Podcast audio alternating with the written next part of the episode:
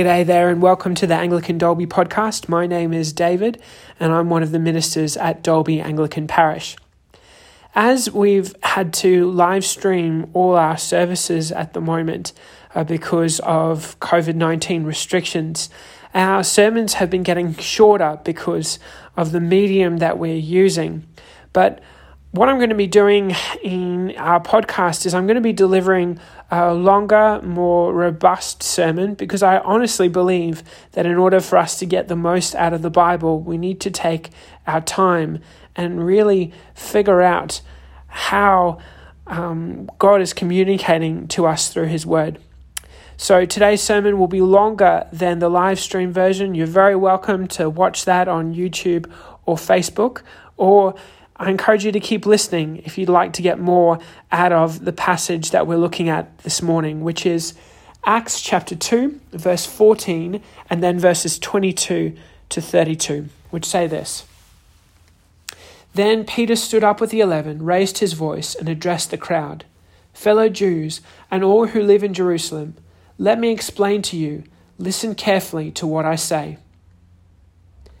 Then he said, Fellow Israelites, listen to this. Jesus of Nazareth was a man accredited by God to you by miracles, wonders, and signs, which God did along you, along, among you through him, as you yourselves know. This man was handed over to you by God's deliberate plan and foreknowledge, and you, with the help of wicked men, put him to death by nailing him to the cross. But God raised him from the dead, freeing him from the agony of death because it was impossible for death to keep its hold on him. David said about him, I saw the Lord always before me, because he is at my right hand, I will not be shaken. Therefore my heart is glad, and my tongue rejoices. My body will also rest in hope, because you will not abandon me to the realm of the dead. You will not let your Holy One see decay. For you have made known to me the paths of life. You will fill me with joy in your presence. Fellow Israelites, I can tell you confidently that the patriarch David died and was buried, and his tomb is here to this day. But he was a prophet, and knew that God had promised him on oath that he would place one of his descendants on the throne.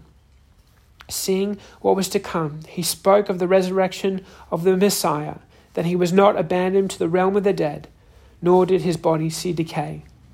God raised this Jesus to life and we are all witnesses of it. This is the word of the Lord. Thanks be to God. Well, today we're kicking off a new series called Take Back Sunday. The title was inspired by the punk band Taking Back Sunday. And while I really recommend their music, this is where the relationship ends.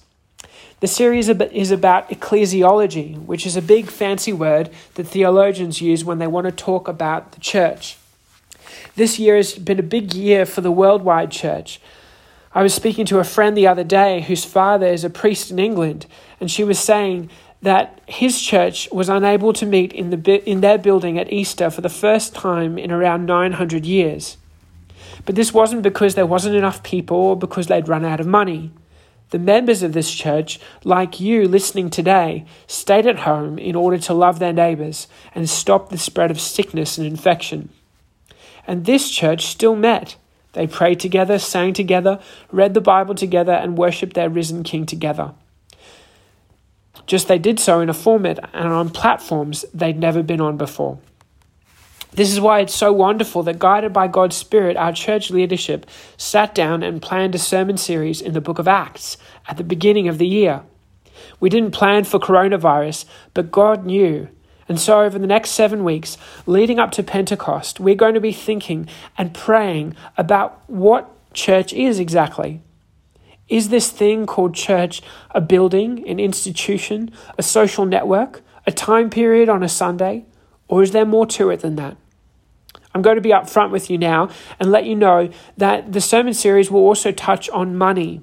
Money is an issue for everyone at the moment, with many of us out of work and the financial landscape changing for everyone. But if we're going to be thinking and praying about God's church, we need to be honest and transparent about money.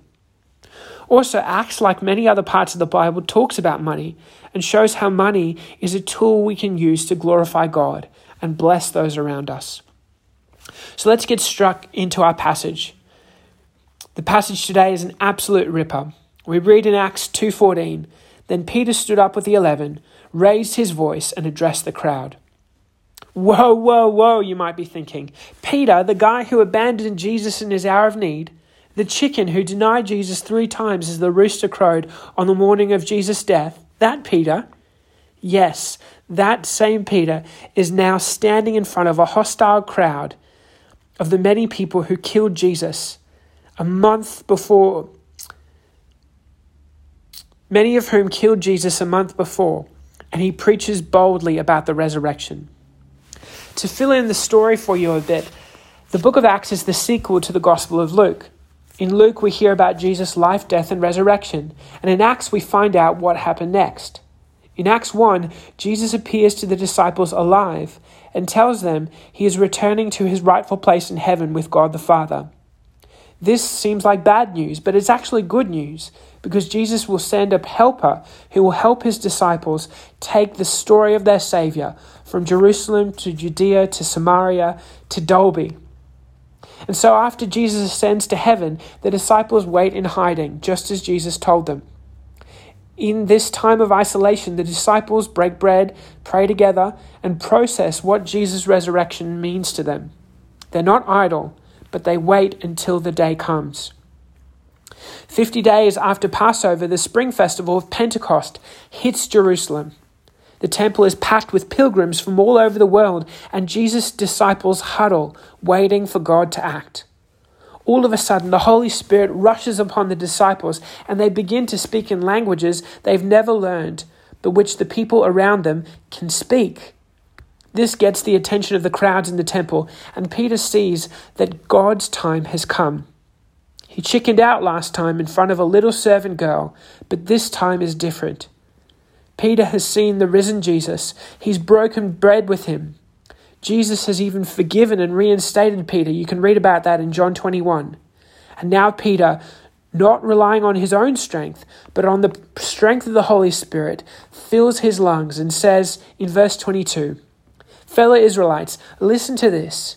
Jesus of Nazareth was a man accredited by God to you by miracles, wonders, and signs, which God did among you through him, as you yourselves know. This man has handed was handed over to you by God's deliberate plan and foreknowledge, and you, with the help of wicked men, put him to death by nailing him to the cross. But God raised him from the dead, freeing him from the agony of death, because it was impossible for death to keep its hold on him. Peter hasn't planned his speech. He's got no notes or books like I have today. He speaks straight from the heart and witnesses to what he knows. He talks about Jesus' life, miracles, and signs. Stories people in the temple would have gossiped about in private. He reminds them of the wickedness of Jesus' betrayal and execution.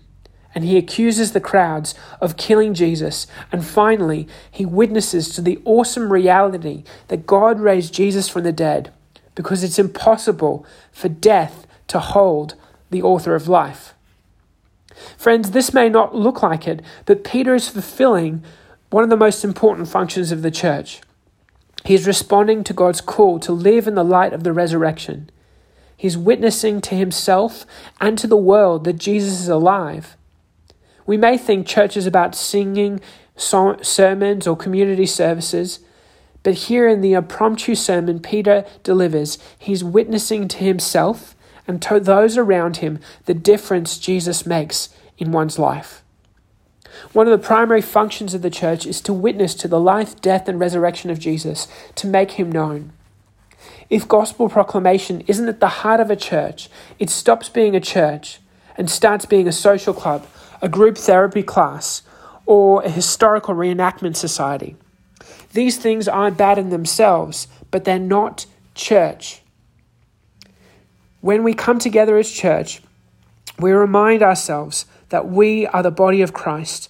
We're reminding ourselves that Jesus is the most important reality in our lives, and we're ready to give our time, our money, and our energy to witness to this reality.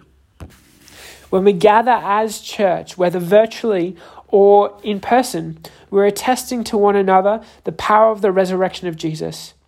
There are thousands of different things you could be listening to on the internet right now. There is plenty you could be doing around the house. On Sundays, when we meet, the options for how you use your time are legion. But when the church gathers like we are right now, we are witnessing each other proclaim and witness to the fact that Jesus is alive.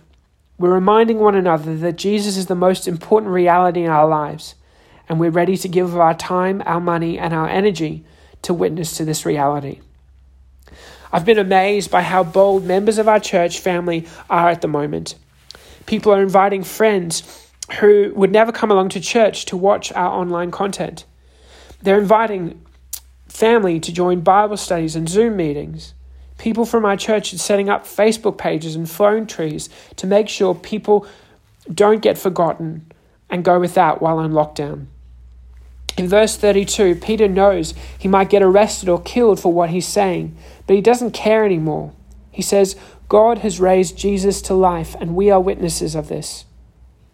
The we here is the other 11 disciples who are with him.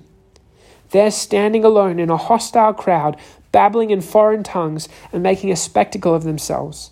But they don't care because Jesus is alive. When the church gathers on Sunday, we witness to ourselves and to one another that Jesus' resurrection day is our resurrection day. We remind ourselves, because our wayward hearts are so drawn to selfishness and introspection, that Jesus that we need to remind ourselves that Jesus is alive and that sin and death have been defeated and so we have a job to do. This is the significance of taking back Sunday. In many ways, Sunday has been claimed by sport, by shopping, by birthday parties, and many of the other things we're not supposed to do at the moment. When we take back Sunday or any day of the week to witness to ourselves as a church community, we prepare ourselves for our witness to the world on Monday, Tuesday, Wednesday, and for the rest of the week. Peter changes tack in verse 25, quoting the book of Psalms, where King David writes, I saw the Lord always before me, because he is at my right hand. I will not be shaken. Therefore my heart is glad and my tongue rejoices. My body also will rest in hope, because you will not abandon me to the realm of the dead. You will not let your Holy One see decay. This is a statement of national importance. Peter here is saying that 1,000 years before Jesus, King David prophesied that God wouldn't allow Jesus' body to see decay. Sure, Jesus died, but God never abandoned Jesus to the realm of the dead, and his body didn't have time to see decay because he rose three days later. Look at verse 29, where Peter says, I can tell you confidently that the patriarch David died and was buried, and his tomb is here to this day. This is true. The tomb of David is still in Jerusalem to this day, and you can go and see it. But you can't see Jesus' tomb because Jesus' tomb is empty. It's here that Peter picks up on a promise and a hope that his listeners in the temple would have shared that day. It was that God would send a king who would rule on David's throne forever. This Messiah would bring about God's rule and reign and would gather the people of God to himself in a new and everlasting kingdom. Many Jews still today are hoping that one day the Messiah will come. But Peter says he is here. That's the Christian claim. Jesus is the promised king who David was talking about, and his resurrection is proof of this. And where is Jesus' kingdom if he's the king who would usher in God's rule and reign? Well, you're looking at it right now. The kingdom of God is the church. When you become a follower of Jesus, you become a citizen of the kingdom of God first and foremost. Wherever you live and whatever other government you have over you, God is your king and you are the people of God. Peter is going global in the cosmic consequences of Jesus' resurrection. The role of the church is to witness to the resurrection and to us and others. You see, from the very beginning of the Bible, God creates people, but He also creates a people for Himself. From the beginning, God wants people to partner with Him of their own free will to make the world wonderful and awesome. Sadly, again and again, people sin and reject God's rule and reign over their lives. Again and again, God calls people to Himself, and it looks like a failed project. Abraham and his family follow for a little while, but his descendants fall away. God rescues his people out of Egypt and gives them a home of their own, but they start worshipping poles and give up on God. It may have looked like God had abandoned his project of calling a people peculiar to himself, but Jesus shows us this isn't the case. By invoking King David and his throne, Peter is saying that God is still calling people to follow him. This time, however, God has sent his Son into the world to be our King. But in our, arrogance and selfishness and sin, we killed him. But God again didn't abandon his people or his chosen king. Instead, he raises King Jesus from the dead. And here are Peter, the 11 disciples, and a small group of faithful female and male disciples who are ready to witness to the world that the kingdom of God is going global. Friends, the church doesn't exist for its own sake. In so many ways, for too long, we've believed that the church exists solely for its members. Like an industry superannuation fund, we've become so inwardly focused that we've forgotten God has brought us out of darkness that we might be a light to the nations. God wants his people to radiate his light to the world, witnessing to how majestic and wonderful life is when it's lived in partnership with God. Having witnessed Jesus' resurrection and been filled with the Holy Spirit, Peter and the other disciples finally catch up with what God is doing. Jesus has risen from the grave and ascended to heaven, but he has not left the world without a witness to God's power and goodness. The temple was meant to be a place where people could meet with God and was meant to witness to God's wonder to the unbelieving world. But Jesus spoke about how his purposes about how this purpose of the temple had been corrupted and how his body is the true temple. Jesus said things like, Destroy this temple, and in three days I will raise it up again. He was talking about his body and his resurrection. But in Acts, we see God doing something new. Jesus returns to rule and reign as King of Kings and Lord of Lords, but he promises that he will send his Spirit. As His Spirit fills the disciples, they become walking, breathing, living temples themselves. While Jesus walked in our world, He was the place people could meet with God and know God personally. But here in the physical Jerusalem temple, Peter realizes this role and the role of the church as a breathing, walking, living temple of people connected to one another by God, and whose role it is to be like a city on a hill, radiating God's light to the world. Friends, could it be that in this moment in history, God is calling us to be His temples, witnessing to each other and to the world that Jesus is alive and He's still working out His redemptive purposes? Every Sunday, we gather as the people of God, and then God scatters His little temples of the Holy Spirit across our town, our nation, and our world so that we might witness to the reality that Jesus is alive, a witness that people need to hear. Peter stands in front of this hostile crowd of people. He tells them they are sinners who killed God's one and only Son, and then gives himself and the tiny worldwide Christian church of only a handful of flimsy followers as proof that Jesus is alive. Yesterday, my wife Zoe celebrated her first wedding, and um, it was of her friend um, and her fiance. And I thought about it in a little bit, little while, and I thought, well, how could I prove to someone that these two people love each other? I could show their bank statements, or I could um, show pictures of them, or I could tell you stories about how much they love one another. But most profoundly, I could take you to their wedding and I could show you how committed they are to love one another, that they're promising their whole lives to each other. And friends, it's the same with the church. If you want to show people that Jesus is alive, you can give them all the apologetic proofs in the world. There is so much historical, archaeological, and social evidence that Jesus is alive. But if you want to give them absolute evidence, living evidence that Jesus is alive, take them to his church, take them to Jesus' church, and they will see what faith looks like with legs on. You and I are living testament that Peter's speech worked well. And so, so well that on the other side of the world, 2,000 years later, people are witnessing to the resurrection of Jesus. And as the most important real- reality in our lives. Friends, we meet as a church every Sunday to remind one another that Jesus is alive and this changes everything. But every Sunday we go out as a community of people to witness to the world that Jesus is alive. We do this by treating people with kindness and humility in the shops. We do this by working diligently at our jobs. We do this by treating our families with kindness and love. We do this in a myriad of ways, but primarily we do this by telling people in any way they will hear the news that Jesus is alive and that thanks to him, we no longer face hell and judgment, but instead enjoy a totally unadulterated relationship with the one true God. So, friends, let's take back Sunday. We have a window of time that is soon closing, after which our lives will probably go, go back to being crazy busy, and Sunday sport, shopping, parties, and holidays will all go back to normal.